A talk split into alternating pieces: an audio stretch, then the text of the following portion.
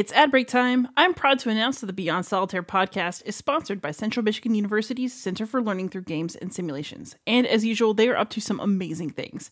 Their next game, Hydrologic Cycle, is scheduled to come to Kickstarter on March 26th. CLGS also continues to offer classes in partnership with Gen Con. The next course, Classroom Game Design Yes We Can, will be taught by one of my absolute favorite teacher gamers, Dr. Christiane Hintz. It begins on March 4th, and you should definitely sign up for it. I'll also include a final plug for myself. If you like the show and want to support it, you can do so by going to patreon.com slash beyond solitaire. Thanks to listeners like you, I've been able to keep upgrading my equipment, subscribing to StreamYard, and more. But for now, let's get on with the show. Hey, gamers, this is Liz Davidson from Beyond Solitaire, and I am on the pod this week with a very special guest. This is Hermann Luttmann, a very famous game designer, especially if you're in the solo gaming space. So, uh, how you doing today, Hermann? All right, Liz. Thank you for having me on. I really appreciate it.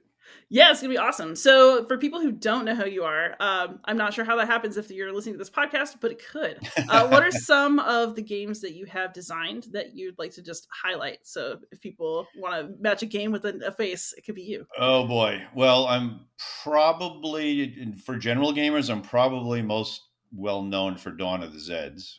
That that started, boy, boy, 2012, I think, right?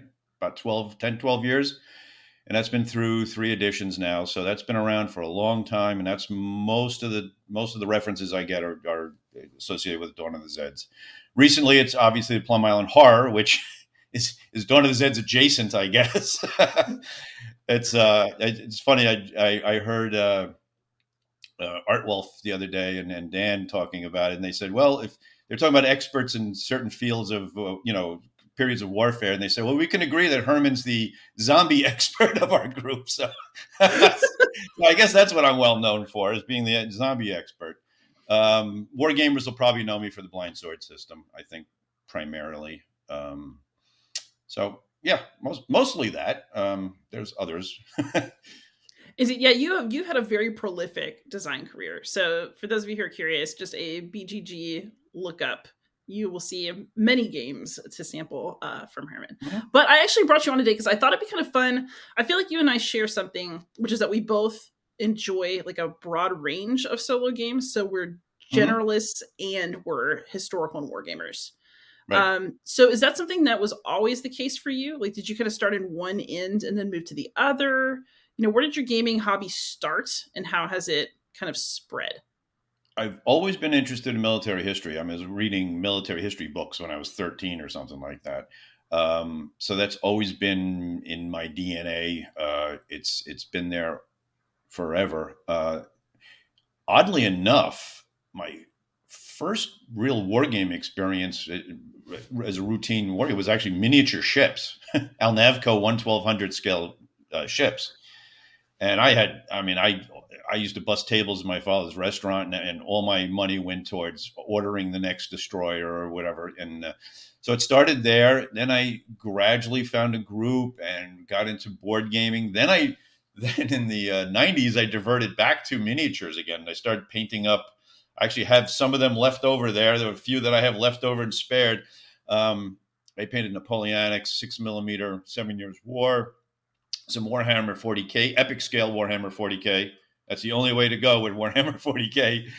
And uh, so I did that for a while, and then I gradually went back into board games again. It's you know a lot of it's like who who's who's what what are people playing around you at the time, right? So we'd go to this one store called Waterloo, and there was a miniatures club, and there was a board game club, and you know you just you just go with what the crowd's doing, and you, you adapt to it, you know, and and and that's uh, so I ended up mostly in war game. I can't, I can't see to paint and I don't have time to paint anymore. So I've kind of given up on the miniatures, though I'm hoping that Epic Scale comes back one day and I can deploy my orcs again. Um, yeah, so I mean, it's it's now oddly enough, just to give you a little transition, my first game design was with Victory Point Games was called Gettysburg: The Wheat Field. That was actually based on a set of miniatures rules I designed called Tattered Flags, and Alan Emrich and I talked about System Seven Napoleonics. I don't know if you remember what the, what those were. Those were actually cardboard counters that were used as miniatures. So we we were talking about well, how can we convert that into a board game? And that's how my whole design career started. Actually, with a miniature set of rules that was converted. So basically, your design career started when you fused two different sides of the hobby that were of interest. I guess, yeah, I guess you could say that. Sure. I feel like that's really appropriate, given that I would say that Dawn of the Zeds is probably, I would say it's probably the best Days of Siege game. Uh, thank you. Um, Darin Leviloff deserves a lot of credit for creating that that cool little system. Right, as simple as it is, it's still ingenious. Some of the most ingenious ideas are simple ideas, right? And I mean, that thing's uh, what is it? There's like 20, 30 games now using that system. And uh, thank you for saying that. Some other people have said that too. It did take that whole model and just kind of messed with it, I guess you could say. um, but thank you very much. I appreciate it. Yeah, but it's fun to see like a fusion of, you know, I don't know what to call zombies. They're, I mean, we talk about sci-fi fantasy. I don't know where zombies fit. I guess fantasy horror, I guess. Horror, I mean, yeah, I sure, yeah. Horror, but you're right. Horror could be sci-fi. Horror could be fantasy. It's it's hard to say. I guess it's its own little niche genre, I suppose. Um, the unstoppable evil enemy that doesn't have any logic or soul coming at you. So which, the- which, by the way, makes it nice and it, it makes it nice and easy to to develop an AI for it. Right? So this also makes me wonder. So you talk about playing what the people around you are playing. If that is true, how did you end up being such a prolific solo gamer and designer? That again is VPG's fault because their their their their shtick was develop was designing solo games. That was their kind of little part of the market, you know, and and uh, I mean, obviously they did others too, but they they seem to have this this gear where they were where they were putting out solo games. I find it, and when I started designing, I found it a particular interesting challenge to do a solo game. They're not they're not easy to design. Good ones are not easy to design, and I promised myself when I got into the designing thing that a I would not just pump out the same stuff constantly. And and uh, b i would challenge myself. So i try to i do try to think outside the box because one of the ideas of designing is that you want to challenge yourself right? You want to be creative. And i try to push that all the time. So even with blind swords you know people ask me how come you only did three blind swords civil war games? And i said because i was kind of I, I just didn't want to churn them out right? And i've taken the blind sword system and done other things with it. I, i've you know twisted it and tweaked it so that it would be for a most fearful sacrifice it was on, on a larger scale. Uh, for shattered union series it was smaller more obscure battles and simpler to play. So i you know i tried to change it up a little bit and not just keep repeating the same thing Nice. So I'm gonna I'll turn us around to the history part later, but for now, the other thing I kind of wanted to ask is you know you you made some really good comments in our sort of pre-chat um, where you're talking about playing everything and kind of managing Mhm. to get it into your designs, um, especially in a world where we like to fight about what a war game is. Um, please don't make me do that no, no, no, no. I, but I want to like, how do you? I want you to talk about your approach because I think it's interesting. Um, you know, what kinds of things can go into war games without compromising what you see as their essential. Yeah, so- game-ness? Right. So war, we know again without getting into what is a war game. But let's say it's a, um simulation of a historical battle, let's say, or a campaign. Um, the mechanics that have been used to simulate that since the 70s or even 60s kind of where like you know hex encounter, zone of control, odds based CRT, variations of that. Lots of modifiers, two hours per turn, you know, that kind of thing. And um, I was I was one of those guys too. I played all those games, right? But as we get as we get now a little bit more competitive in the market in the gaming market, you can see that you know there are games out there that are using all sorts of different mechanisms and and styles and and uh, approaches. Uh, I have them all lined up there back there. You know, those are none of those are a war game. Defenders of the Realm and Street Masters and all sorts of stuff like that. Um, so, a I like playing those games. I'm I'm a gamer. I'm not necessarily just a war gamer. I am a gamer. There are some games I won't play, not because you know I think they're bad games. It just might not be themes I'm particularly interested in. Right? I don't like playing games about growing flowers or or farming, you know, and things like that. Fine. Look, Hermann, anything can be a war game if you try hard. enough. That's true. That's true. You could, yes, you could have plants fighting other plants. You're right, man. I think somebody's probably done that already. There's um, Plants versus Zombies, actually. If you're in the exactly, that's right. There's aliens or Plants versus Zombies. Yes.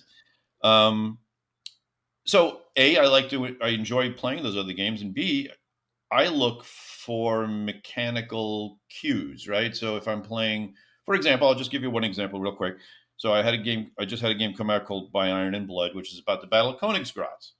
And I'm like, okay, well, how am I going to do something different with this rather than the normal thing? And I've played a game called Conan, which had this river system of activation, which I found fascinating. And I adapted it to be used as the command system for By Iron and Blood. And it's very simply this this track and you have expenses to activate things and when you activate something it comes off the track goes to the end everything shovels down and now that becomes you know the the stuff you didn't activate is cheaper the thing you just activated is super expensive to activate again that simple mechanism actually kind of mimics command command and control to a certain degree and then I added a little twist in there where you can put a headquarters chit in there, and wherever you put the headquarters chit, it could activate the unit under it or next to it. So it has its own little, you know, kind of range of command ability. That worked out great. And that came from a Conan game. Also, Batman Gotham City, I think, uses that system. And uh, I tried that with all sorts of games. Plum Island Horror, though not a war game, but still, a, you know, a recent design, is just chock full of stuff from oh boy, Eldritch Horror and Clank and Defenders of the Realm and I mean, there's Aeon's End. There's just, but they all they all work. They can be adapted to mimic, in the case of a war game, command and control quite easily, and even combat. You know, you could futz around with using custom dice and things like. You don't have to use a D6 on a CRT. In in a most fearful sacrifice, I use column shifts because I don't like tracking long list of modifiers. You know, plus three to my die, minus two to my die, plus two on Wednesdays, you know, minus three on Thursdays, you know, that kind of thing. I have people move the column around and then you roll the dice and whatever the dice are, that's what that's what you're going to get. And that works just fine and it's a lot easier to use. So it's just little things like that that I try to make war games a little more accessible, maybe a little bit more fun to play, maybe a little more entertaining so that we get more people involved in the hobby. Yeah, I think we definitely share that goal. So, just out of curiosity, I'm just going to ask: Is Dawn of the Zeds a war game? Um, I would say Dawn of the Zeds is because it was that was when I designed that I was still in a wargaming space in my head. Mm-hmm. So I that was very wargamey at the beginning. As a matter of fact, the one thing I would change if I could redesign the game today is I would change the combat table. And I and, and I knew it was too wargamey because if you look at if you look at the CR if you look at that combat table, it doesn't say two to one odds or three to one odds. It says double and triple. So I even tried to get away from the odds ratio thing and just say, hey, is it larger than? Is it double? Is it triple? Um, but that, yeah, I I would say Zeds is. I would say Plum Island Horror is not. Oh, that's interesting. So for you, it's kind of a mechanism based thing almost, as opposed to theme based. Yes, because there is still combat in Plum Island Horror, but there are just so many other things going on uh, to win that game that combat is not the central thing. Oh, that's interesting. Yeah, I have a I have a notably broader definition of wargaming, but I mean, I think that's mm-hmm. okay. I mean, we're talking about a broadening hobby, right? With more people coming in, um, I think that it really only becomes a big deal when it comes to like award season. but that is I said I think we only really care about it when it's award season. like how you define it. but I've always wondered because you know um, one thing I did want to ask is so for me because I come at things from such a historical perspective. Um, I uh, for me like historical and war games have a lot of bleed. Um, you know, I'd mm-hmm. say there's something like endurance from Hollandspiele is not a war game because it's not really about a conflict. It's just truly a historical game. Whereas, right. you know, once you move towards like a more conflicty thing, maybe like I have a broader set of definitions. But for me, I've always wondered like when you have a sci-fi game, what's the difference between a sci-fi war game and just a sci-fi game? Because to me, it's never made so, a big difference. Yeah, so just sci-fi game would probably primarily deal with launching your rockets, getting your rockets into orbit, landing on a planet. What do you find scientifically? Blah blah blah. You know, building a dome cities, things like that. So I mean, I guess now if you have alien, if you have Martians show up and start attacking you, then I guess it becomes a war game, doesn't it?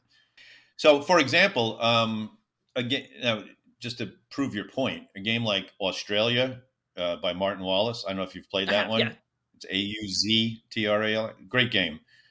But the first half of that game is all laying down tracks and farming and can making connections, and then the second half of the game just becomes this sci-fi war game against Cthulhu. It's it's a it's a fascinating design, but I guess you know people don't refer to it as a war game. I've never heard people refer to it as a war game. It's just one of those oddball. But things. I guarantee you, people are going to say that Plum Island Horror is a war game because it came out from GMT. Oh, I've already had that.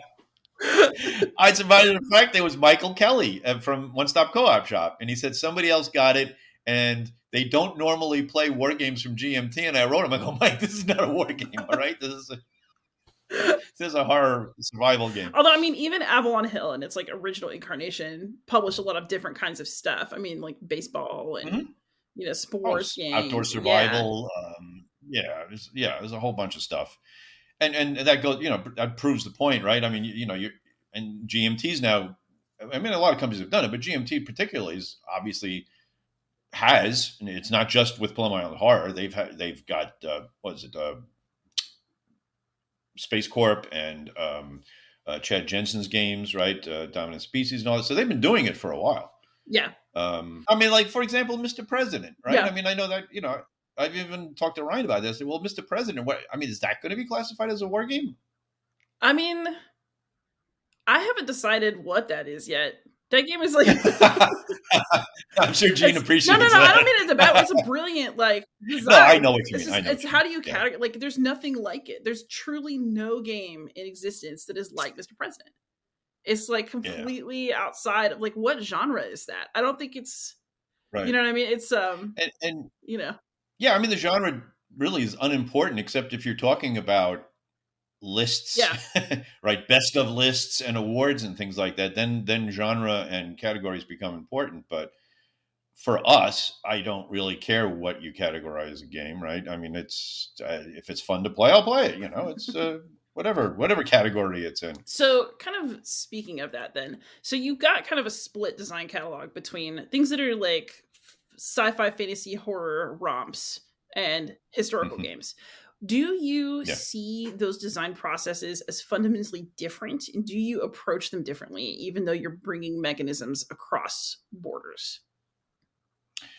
Uh, yes, and thank you for pointing that out because that's, for me personally, one of the proudest things I've done is try to not be pigeonholed into a certain type. So I can do a game like Most Fearful Sacrifice, which is a gigantic, heavy Gettysburg game, and I can do Invaders from Dimension X, which is a small sci-fi, silly folio game, right? Um, I, I like that diversity of of doing different types of games like that. For me as a designer, I'm not saying that's for everybody. I'm just saying for me personally that, and it is, as you probably you know, as you know, doing historical war games is a lot of work.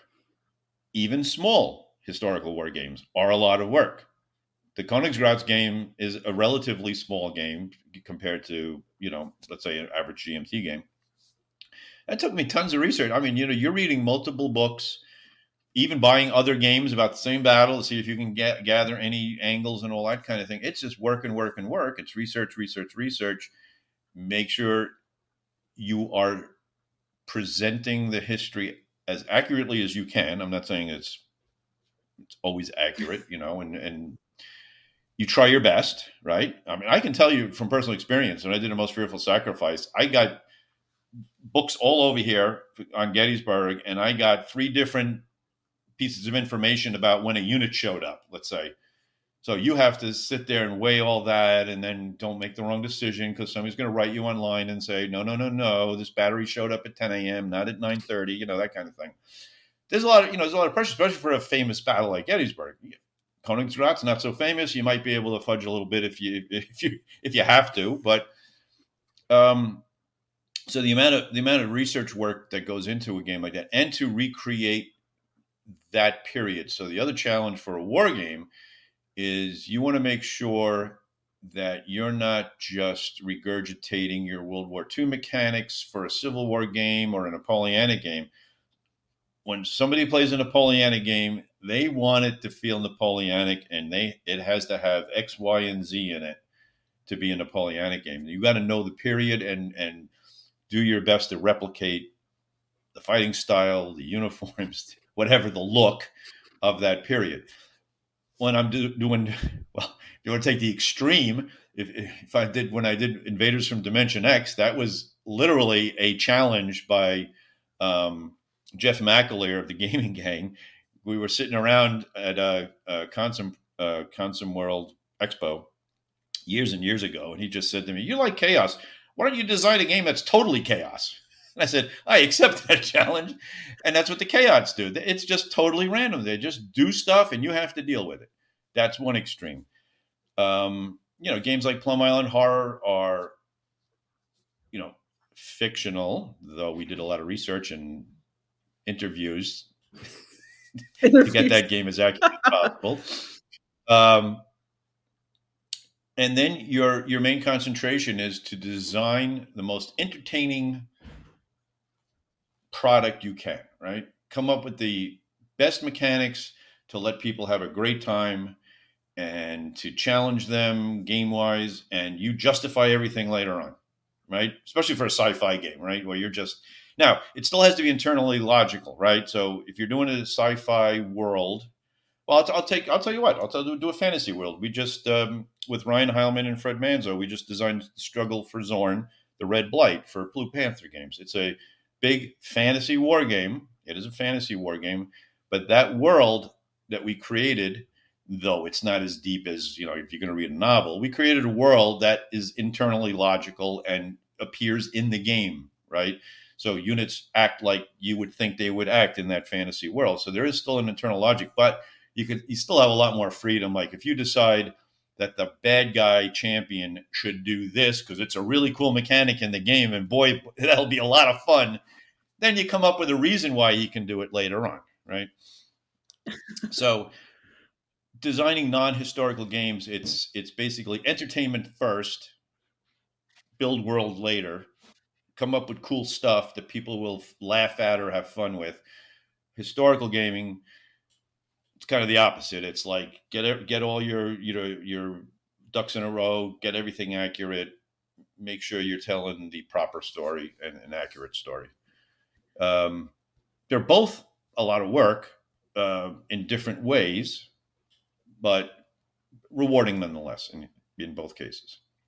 So, one thing I think is really fun when you're talking about history is that, I mean, for me, I, you know, I say this often. Um, when you're doing history, you're telling what you think happened, but then you're also by choosing the things that you prioritize and the things that you show interest in and the perspectives you pick, mm-hmm. you're also telling a bit of a story about yourself.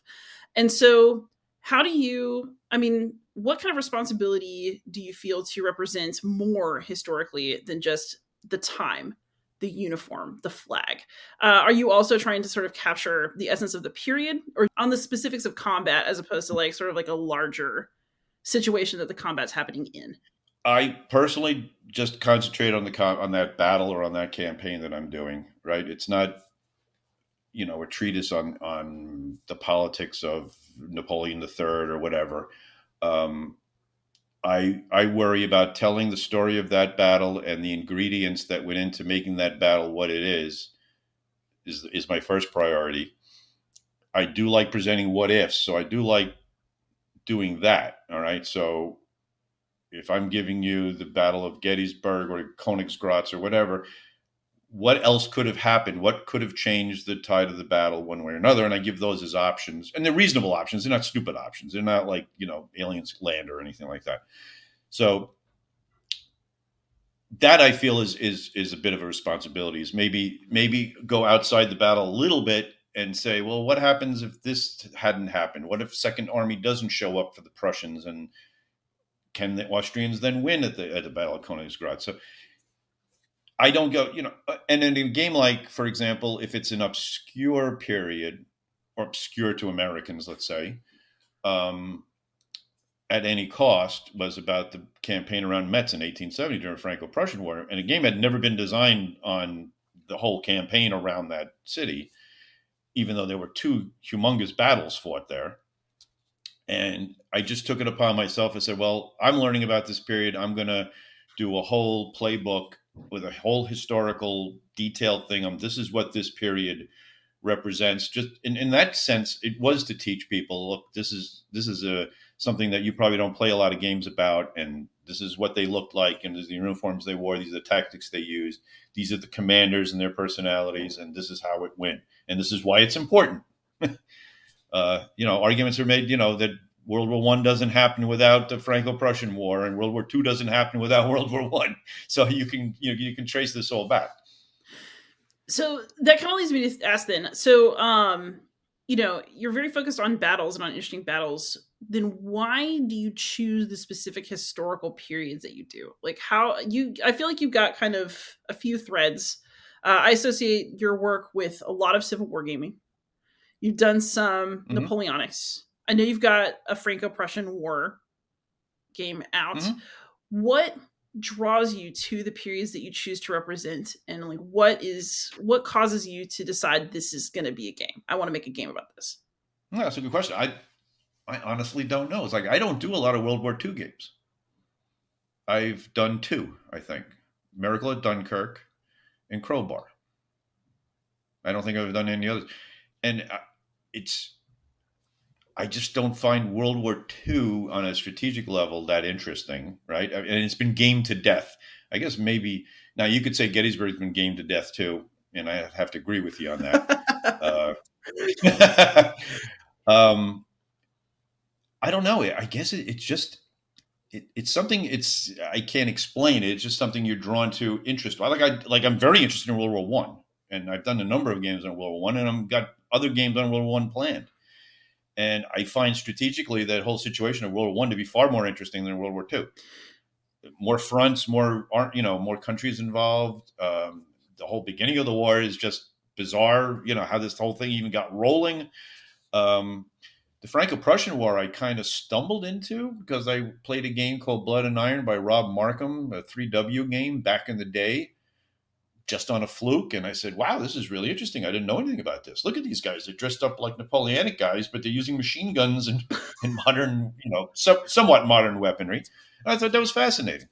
So the Civil War connection, that's just that so that comes goes back to my miniatures days. That's what we were playing in miniatures. So I got very involved. When you're doing miniatures, you get down to what color cuffs people are wearing because you have to paint them that way.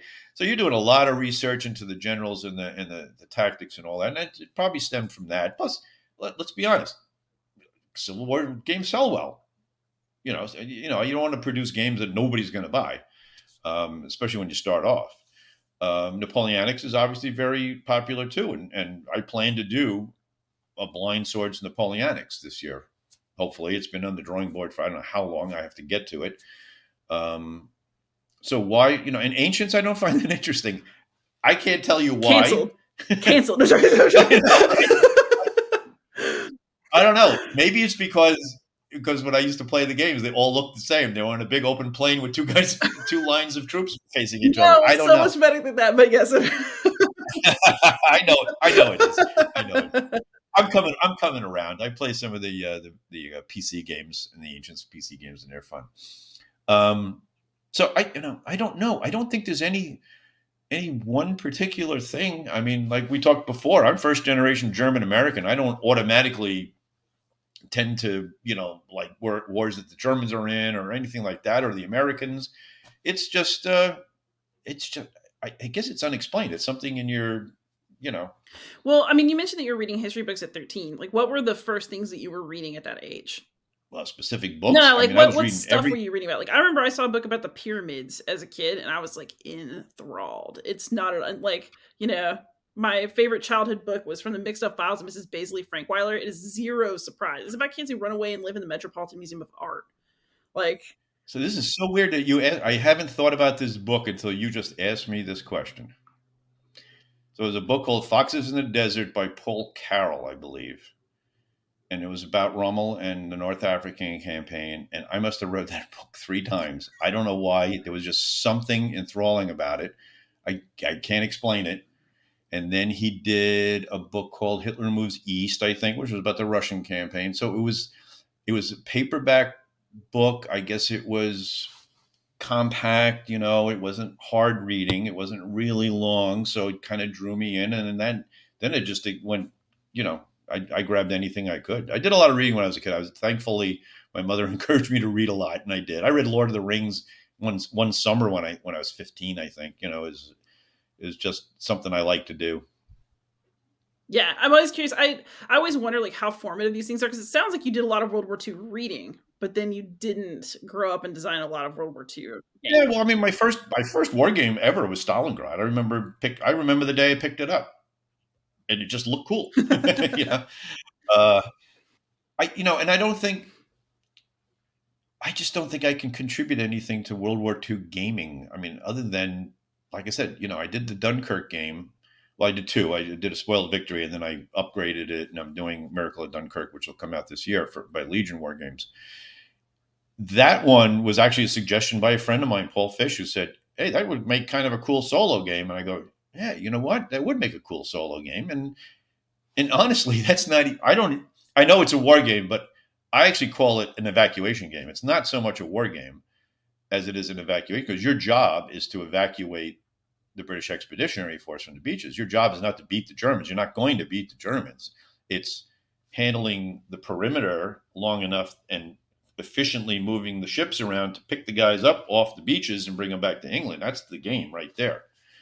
So that, that that's interesting. And Crowbar was uh, that was a suggestion from a long time ago. Uh, after in Magnificent Style was to do that for the Rangers at Pointe du Hoc because you need you need a very specific situation to use that push your luck um, wall of combat type of game. Uh, and you know, Pointe du Hoc was definitely that. But I mean, those were the those were the two World War One two ones that I just attracted me because they were so unusual, I guess. That's really interesting. So speaking of Civil War, so you said you think you got into it through miniatures. Mm-hmm. Interesting. I so I've never really done any miniature stuff, so I'm always curious. My grandfather has a lot of painted miniatures though, so like I can see it happening. Mm-hmm. But I guess I wanted to ask so you do a lot of Civil War games, and I think that probably over the course of your lifetime, and really over the course of mine, like a lot of attitudes about the Civil War have changed. So I I mean mm-hmm. you're a New Yorker who moved from Germany and now you live in, in Tennessee. So like I feel like you've adopted well, I was born in I was born in New yeah. York. My parents came over from Germany. Yeah. Got you. So like you have adopted the South, I guess, as your home. Um but um okay yeah, yeah, i mean i would you know knoxville you said you never you're, you're happy to never go back i am uh you know i'm born in texas but i have a lot of family from the carolinas my grandfather did a big genealogy project and like discovered a bunch of confederate soldiers in our family and I feel like I have a much more fraught relationship with the Civil War, like because of that. Mm-hmm. If that makes sense. Um, as a designer, do you feel like that's something that you need to take into consideration, and do you think that's something that has to change more with time? Like whereas attitudes uh, were different earlier in your career. Well, I mean, I don't think you can exclude gaming the Civil War. No, certainly now. Not. More like a how do you um, treat it? Like I think that um you know, we're kind of in the midst of a lot of Well, that goes back to what you said before. I don't talk about the greater the greater scope. I'm I'm concentrating on this one engagement. Uh, like I said, you know, in Magnificent Style was about Pickett's charge, and you take the role of the Confederates attacking because, for very simple gaming reasons, you don't want to play the Union because it's boring as hell. and you know that that or any any of the Civil War games, you know, you, it's it's it's hard to say to make a judgment on anybody that well, you can't play the Confederates and you can't win as the Confederates because now we have a different look at that war now. Um, I it is what it is, and you know, for me personally, you know, if if it's uncomfortable for somebody to play a Civil, then don't play a Civil War game. I don't, I don't you know, I I don't take a position on you know who should win or lose a battle if it's a historical battle whoever won or lost um, confederates lost gettysburg I've, I've done that game you know i've done i've done plenty of games where either side has won or you know Yeah, it's just sort of interesting in Magnificent Style in particular. Like, you know, I've reviewed it. And so, I mean, I'm not gonna, I won't shy away. I thought it was a really, really good game. Um, I felt uncomfortable with like, come on, boys, Rebel Yell, just because it kind of like had echoes of my own childhood of things like I didn't totally feel comfortable with about the culture that I was in. Do you think that it's possible to make a game about something like Pickett's Charge and not kind of bring in those narratives? Are they necessary? Like, do you have to embody that role that hard to make it through that oh, game? You know what I mean? Like, I, I always wonder about these things from your perspective. like, from my perspective, I'm designing a game about Pickett's Charge. I'm making not a, I'm not making a moral judgment about Pickett's Charge. I, I, honestly, if that makes you feel uncomfortable to play the Confederate, it says on the box you're going to play as the Confederates oh, yeah. and Pickett's Charge. Then just don't play it. Um, I'm not sitting there telling everybody, "Wow, this is really great." If you win, you are role playing them. Yes, I, you know, obviously you are, but you're role playing any Civil War game you play as the Confederates. You're role playing the Confederates. You're trying to win as the Confederates, and I find it interesting. So I, I know that you you're coming from that angle because you have a history, and I understand that. By the same token, I'm I'm fascinated by the fact that people can play Soviet communists without a problem. They can play, but Vikings are played by every gaming group, every, every level of gaming, mainstream gaming, Euro gaming, war gaming. The Vikings raped, pillaged, and enslaved people. That was their shtick, and nobody has trouble playing the Vikings. So I don't know. Uh, Actually, you know, I, I I come from a position. So, do you think that there's anything, any game thing that should be off limits?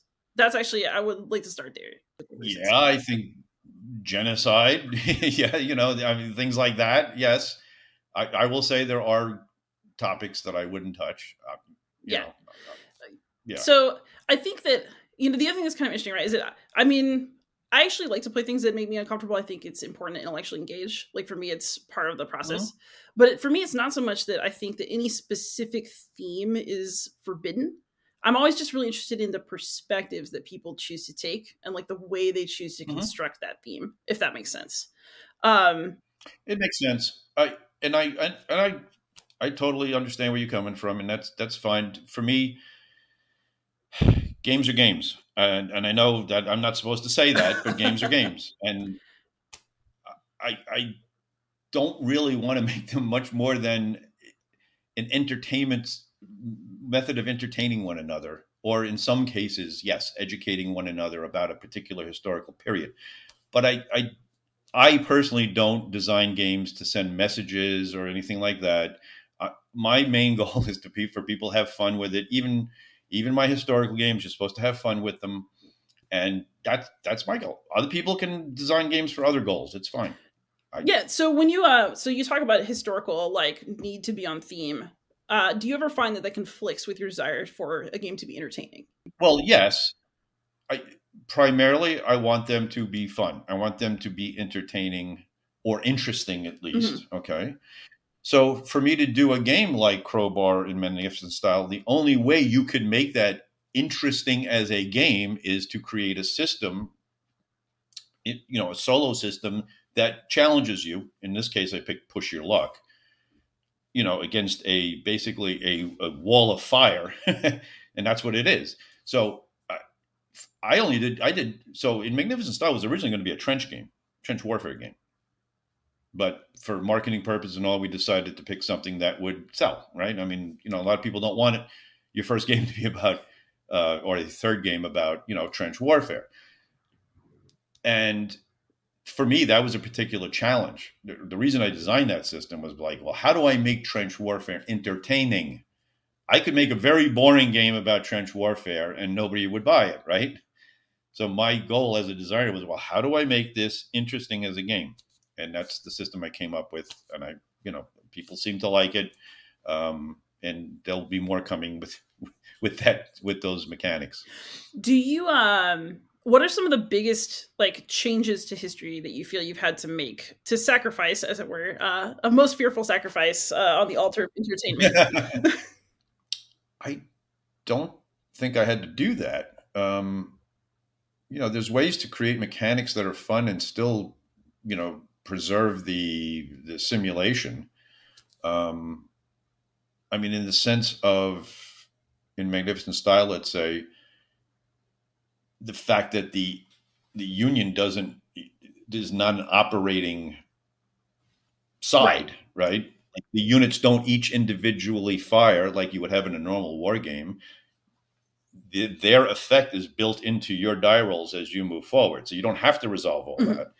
Um, but I don't know that, that that's I mean that's a that's a sacrifice in in, in terms of mechanics. you uh, I mean, I don't recall offhand anything I had to cut from a game to accommodate the mechanics. I mean, maybe somebody could suggest something that I did that with, but I can't think of anything off the top of my head. Um, oh, that's interesting. I ask because so you know, for Night Witches, David and I, David Thompson and I are doing a game. Like, um, you know, the fact is that flying endless harassment missions and not having super powerful bombs leads to a fairly boring, if also extremely dangerous and adrenaline filled night. So to make Night Witches a more enjoyable game, we didn't necessarily want to send players out for eight sorties that were super repetitive over the course mm-hmm. of missions. So we had to like choose maybe slightly more powerful targeting options. Like, you know, they're maybe they're a little more powerful than they really were in real life.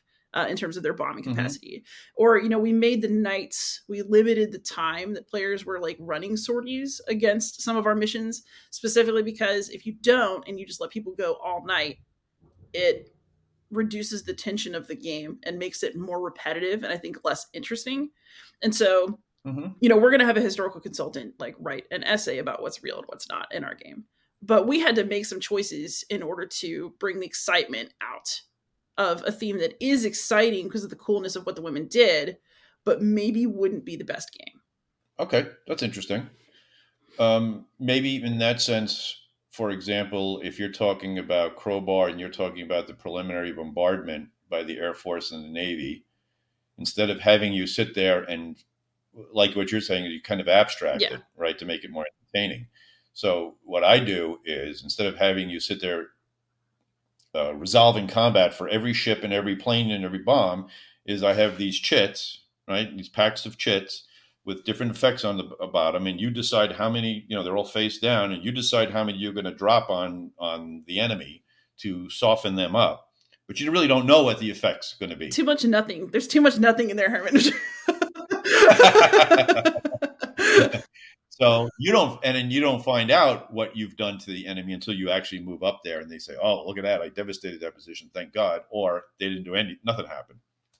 So, I mean, I guess that's what you're talking about is is is abstracting certain historical things to and making a little more into. So, for me, eh, you know, dropping chits unknowingly and saying, "Do I put four on here to make darn sure this guy gets it?" Or take a risk and put one here. That's kind of what you're saying. It's that's the more gamey, entertaining part rather than sitting there resolving all the actual bombardments. Okay, that's cool. I like that. um, the other comment, I you know, it's been kind of a thread throughout our interview, but I've been waiting to ask. But you mentioned often um, that marketing and commercial elements do at least partially drive the game themes that you choose the types of games that you've said to design, you know, your entry into solo gaming. Um, to what extent would you say that your game theming choices and presentation choices are market driven? And to what extent would you say that they represent you and your passion for what you're doing? So I have to work for publishers. Publishers are businesses that have to make money and they make money by selling games. So I will design games that I think the publisher can sell I won't force feed them a game on some battle nobody's ever heard of or cares about and make it a, you know, $80 game that takes 14 hours to play because nobody's going to buy it. what are you talking about? There's like a um, whole everyone would buy that. but when they play it, no, they're just unboxing. Uh, so, as you probably know, and I'm sure David's told you, you know, nobody no design. Well, maybe Dave's getting rich off this. I don't know. By now, he's doing so well. but look, we're not getting. We're, we're, this is not a career. This is not. You know, we're not. You know, Richard Launius or or or you know what's his name. Um, I can't think of him. I'm not, um, you know, so we're not making a lot of money at this. I mean, and and this is a joyful thing. I mean, I would probably be doing this if if I didn't get paid. So, nonetheless, I still have to.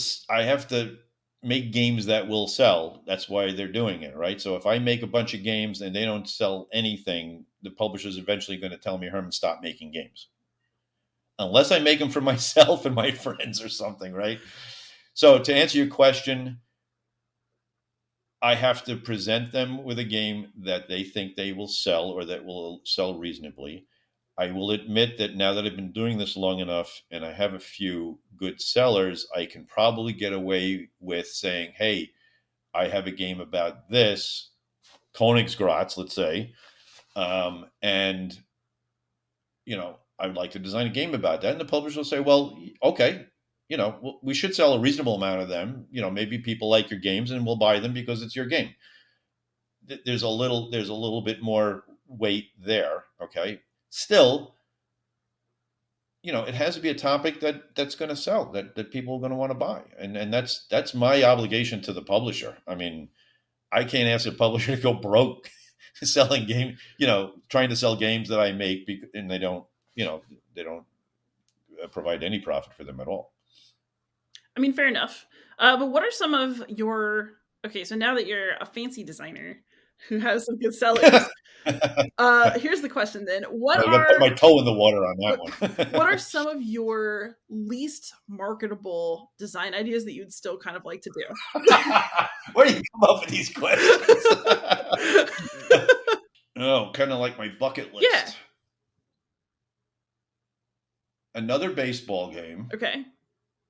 Because my first baseball game is my worst selling design. It was called High and yeah, High and Tight I did it for VPG, and nobody nobody knows about it, or well, a few people know about it, but um, a baseball game, which might still happen. Um, what else do I like? I, man, I'm just.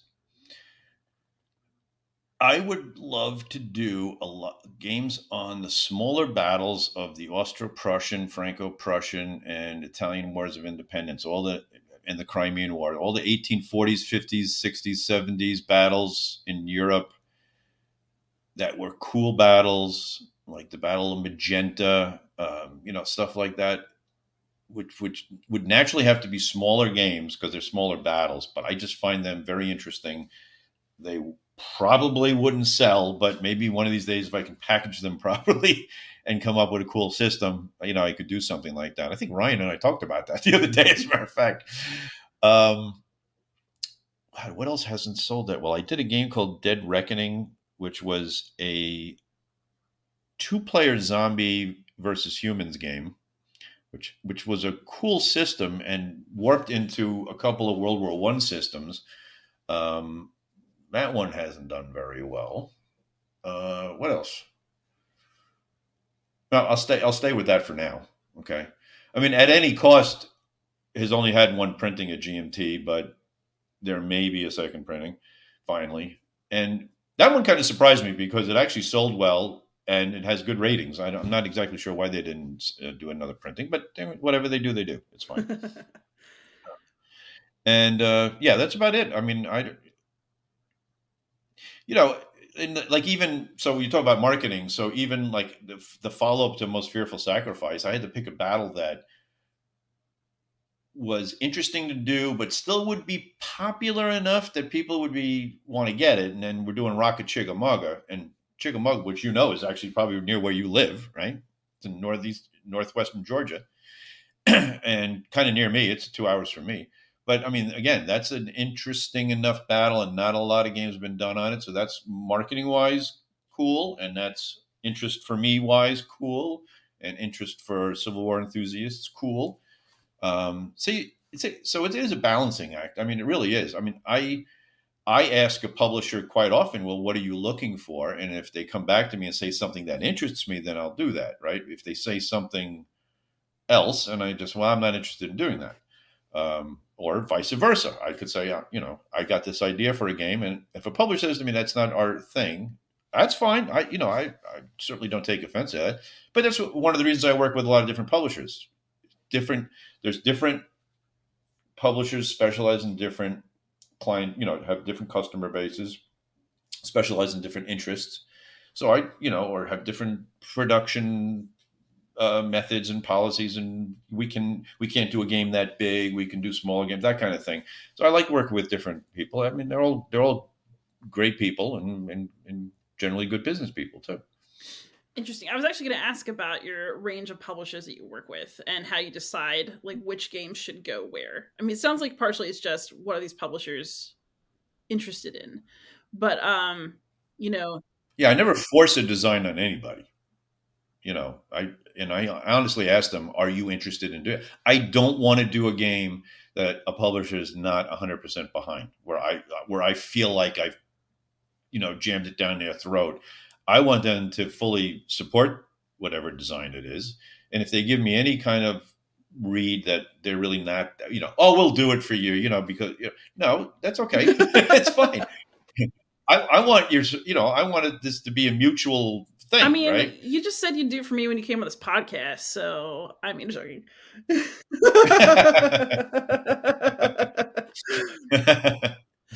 Um, but no, that's really so that also leads to the question of how different are your relationship with different publishers? Do you um do you get a lot do you prefer to do most of your own development? Do you like working with publishers who, you know, pair you with a, de- a developer? I know you've worked a lot with Ryan Howman, for example, in in recent years. Mm-hmm. Um, you know, when you say that you want a publisher to fully support your game, um, what does that mean for you in terms of interaction with and having a relationship with people at that at that publication house right so the first level of support is moral support like hey we're really excited about this right so that gets you jazzed up if they're jazzed up for it then you're you get a little bit more excited about it if they come back to you and say well all right then i'm not that excited about doing it right um, but they all have their different styles um, so you mentioned Ryan. Actually, Ryan and I only met last year at WBC. So we we've actually been working less than a year now. Oh man, and, that Zorn game came out quick then. Yes, it did.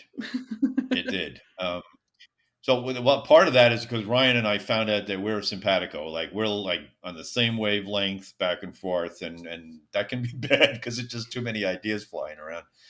Um, and and Steve Jones of Blue Panther, I've known him for a long time because he used to do the he did the printing. Uh, uh, he did he worked with Alan Emrich a little bit, and then he did the printing for White Dog Games, or you know, which I designed a few games for. And we just he moved to Murfreesboro, which is only a couple hours away from me, and you know, we became pretty good friends, and we started working together. Um, um, Flying Pig Games, Tiny Battle Games, Mark Walker. I was enamored of Mark Walker because World at War, right? Which and you want to talk about theaters uh, um, themes that I'm not that interested in ever designing are moderns, right? Because I know nothing about modern warfare.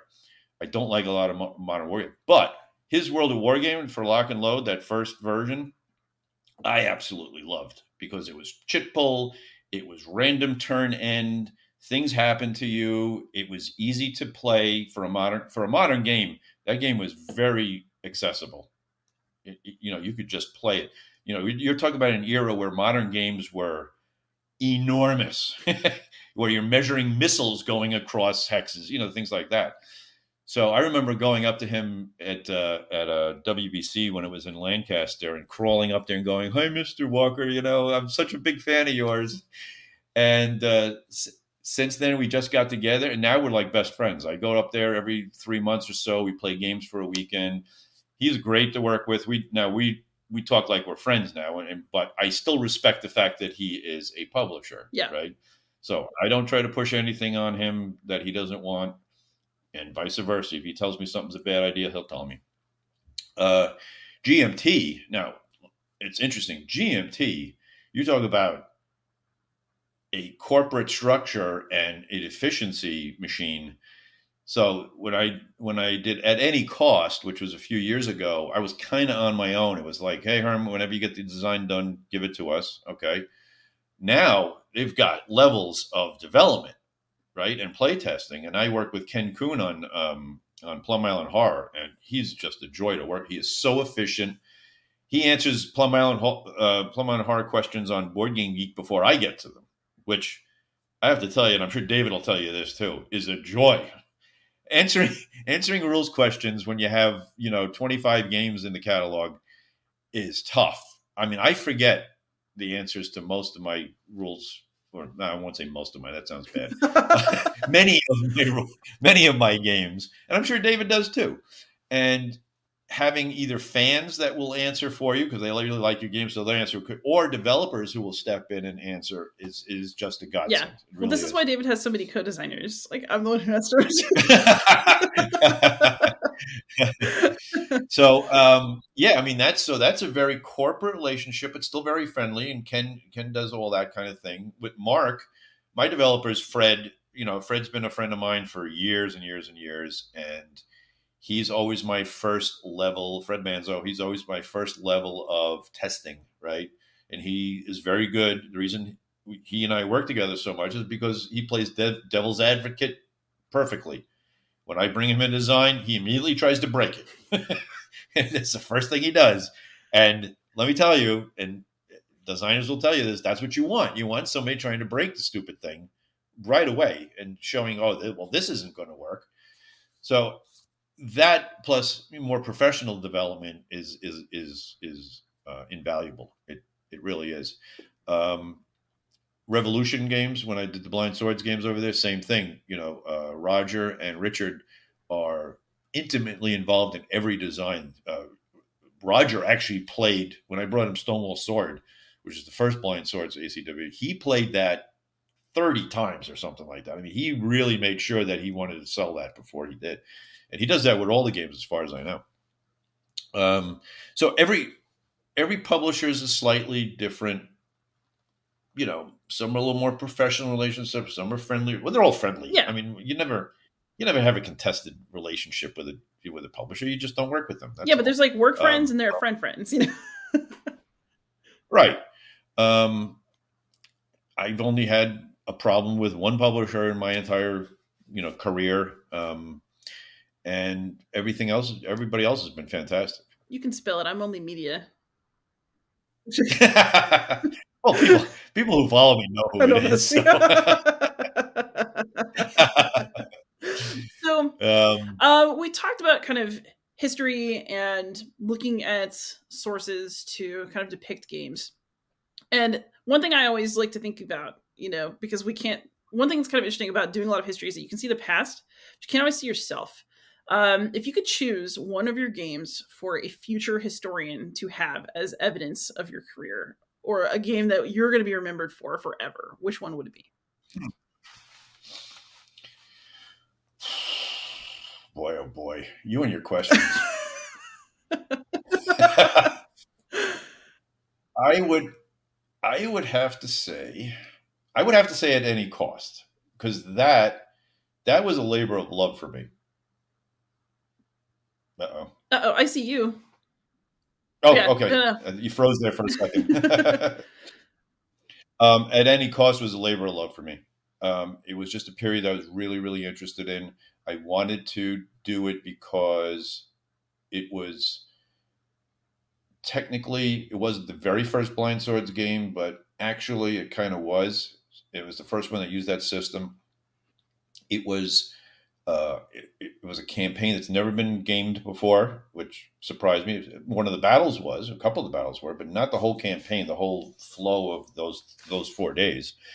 Um, and for me, like I said, the the uh, the playbook was really important to me because I wanted to teach people about what you know what this period represented, what, what how it was represented, you know, who was involved, why they were involved, what happened.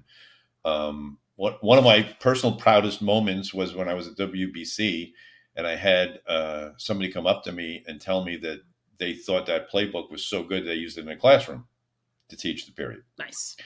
And to me, I was like stunned. I mean, uh, there's nothing more complimentary you can say to a designer, as far as I'm concerned, that that you know that that was used for that. So, um, plus plus the GMT production, I thought was fantastic. The map, just everything about that package was to me was perfect. I just, I, you know, so I guess it would be that. Um, yeah. I mean, I, most fearful sacrifice, obviously my most successful game as far as uh, awards, you know, won the CSR, one of three CSR awards. It's my heavy, biggest and heaviest game by far. uh, so I'm really proud of that one too. And many have called it the, the best Gettysburg game. And for people to say that is mind blowing. You know, there's been so many games covering that battle, so I really appreciate you know that. But yeah, I would say it would be those two. Nice. And if people could look over the whole of your gaming career, um, what would you like people to say about you as a designer in 20 years, in 50 years? Hopefully, all of our games are still around then, and they're not. Just... um, I think that I would want people to say that they appreciate the diversity of my designs. That it wasn't just doing one type of design over and over again or one subject over and over again. I you know, I took a, I take a lot of pride in that I you know, I can do a Plum Island horror and I can do a hardcore war game or an easier war game. Um, solo games, multiplayer games. Uh, Plum Island Horror is the first multiplayer cooperative game I've done, and and that's something I want to see as the future for wargaming. Is that this idea of cooperation and playing on the same side? I like that a lot, and I. Um, but yeah, I would think that the diversity of the titles, you know, that they couldn't pigeonhole me as, you know, that World War II guy or that, you know, well, they've kind of pigeonholed me as a zombie guy, but I guess I have to live with that, you know. We'll all be zombies someday. It's okay. That's good point. Yes, I was predicting the future there. Yes.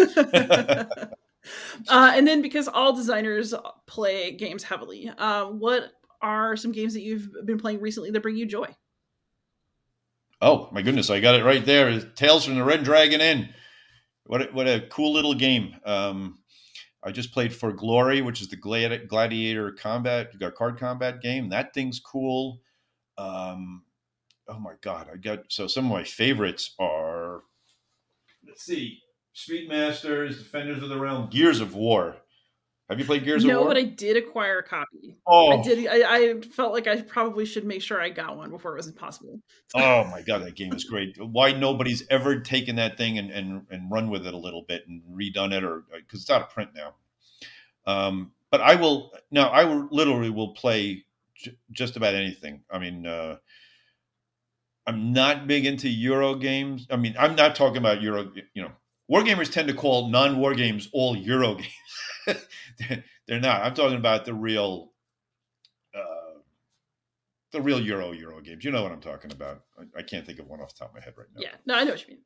Um, you know, a billion pieces, a billion cubes, a billion ways to score victory points, and it's trading in the Mediterranean or something. Of course. you know, something like that. I, I do like those too. I like it all. But Oh, okay. um, you know, I like so just to give you an example, my probably my favorite game of all time, right? Since the since, I didn't play this game since the '90s, is Robo Rally. so I just think that game is so much fun. I really do, and I try to bring it. We play it with the kids when they come to this day. Um, so that I don't know what that says about me, but says something. Sounds fun to me. Uh, and then just one more question, since you mentioned playing PC games earlier, do you feel that those that your digital gaming and your board gaming are very separate things, or do they kind of blend for you and like cross inform each other? Uh, for me, they're kind of separate because I play I play this one baseball game. I've been playing this thing for 10 years and I just keep the seasons going and going, fictional seasons. I have a team called the the Nashville Hot Chickens. I like it, actually. and uh and I play this, oh my god, I play this game called Gladius, which is Warhammer 40K um kind of a Civ type of style it is i have been playing i, I can't it's embarrassing probably to see how many hours I've played this thing. But it's the it's the closest thing to what i envision warhammer 40k really being. Like i don't play warhammer 40k miniatures. I don't like the i don't really like the game but i will play their board games and i play the, the computer game. And it's it just comes to life. So that to me is a separate realm you know? So i try to when i'm designing i try to play a little bit of this. I'll do a turn or two of this then I'll do a, you know 20 minutes of Gladius, and then I'll go back to work. So uh, yeah, so I, I, I I treat them separately. Got yeah. it. Um, also, the mystery yeah. of how you got all those hours in solves itself. the quick 20 minute break. well, I'm retired now, so and as you can tell by my red face, I've taken up golf. So I played 18 holes before I got on here, and I got a little sunburn and everything. I'm exhausted, but I got two birdies, my first two birdies right. ever. So, yeah. Well, what else are you going to do when you retire? I, you know, the thing is, I so I worked as an accountant for 40 something years. I worked two jobs for 20 something years, and my hobby is at a desk. So I work two jobs at a desk behind a computer. My hobby, design work, is at a desk behind a computer. And I said and Nancy said to me, my girlfriend, she said, "We have to find something else for you to do that doesn't involve a desk."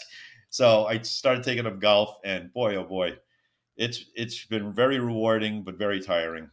You twist and turn and bend things you haven't twisted, turned, and bent in forty something years. I'm real. I'm hurting, man, but it's great. I love it. Fantastic. All right, so I guess we should let you rest now. Um, but yes, please. but um, thank you for coming on. It's been lovely to get to talk to you, and I do have. Thank my... you for having me. I'm glad we could finally talk. It's been. I know. You know, we've connected online a few times over the years. Like it's always mm-hmm. been mm-hmm. nice. It's nice to actually like have a chat. And uh, I've yep. got Plum Island Horror. I'll be playing it soon myself. So. I hope you like it. I, thank God it's gotten really good reviews so far. Um, and we have the, as people might or might know, we already they've already asked me for an expansion, and we're putting that out on P500 this month. And we got we got some good surprises. By the way, for people who are worried, it's not it's not an expansion that adds more rules or layer. It's just a more stuff expansion. Okay, so you don't have to relearn the game. I, I hate stuff like that where they put so many expansions on, it becomes a different game, and it becomes just bloated. And I don't like that. So you'll like what's in the expansion, though. It's a, it.